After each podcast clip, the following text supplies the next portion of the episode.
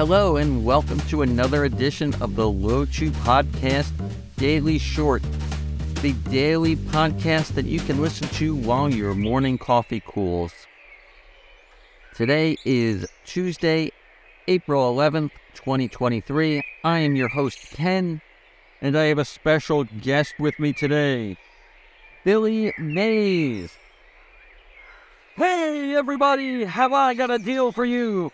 It's everything you've always dreamed of unlimited wealth, a happy family, a 27 room mansion, and 31 cars, one for each day of the month. Finally, a huge bucket of success. What are you willing to pay for this? Are you willing to pay $299? Or are you willing to pay $199? Well, I've got news for you. Today only, for three easy payments of $19.99 plus shipping and handling, you can get all that and more. Plus, if you order in the next 60 minutes, you'll get this beautiful set of steak knives at no extra charge. This, of course, is an exaggeration. Success can't be bought for three easy payments but it does have a price. And that's our question of the day. What's the price of success? To determine the price of success, you need to define what success means to you, and then decide what you are willing to give up to get it. That's the price you pay.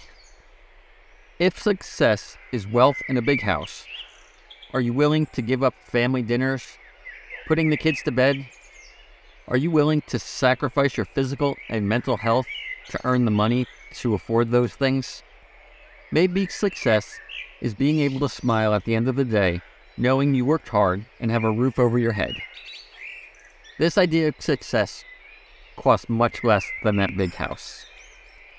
For Billy, the cost of success was a coke filled heart condition and an early death. Now, on to our thought for the day. Our thought for the day is this it's time to make a new decision based on new information. Before the inventing of the printing press and the growth in literacy during the 1400s that the printing press ushered in, information was able to be hoarded by a learned few.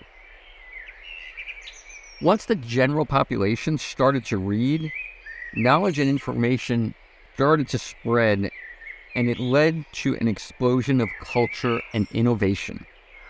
Before inventions like the telegraph and the telephone, information moved slow.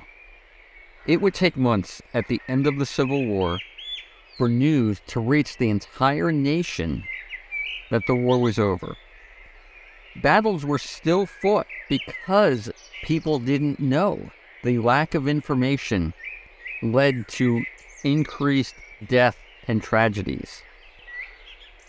Today, we get overwhelmed with information. News travels faster than we can think. If a dingo steals my baby in the Australian outback, a cattle rancher in South Dakota can know about it before the wind blows away the drag marks.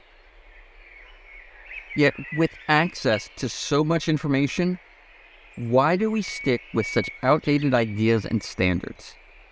Why does somebody choose an Android phone over an iPhone? We do it because changing our minds makes us uncomfortable, and people don't like being uncomfortable. It's okay to change your mind.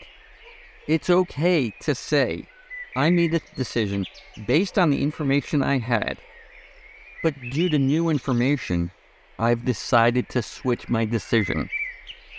It's not okay to bury your head in the sand and pretend new information doesn't exist. And that's my rant for today. Thanks for listening, and I will be back again tomorrow. Have a great day.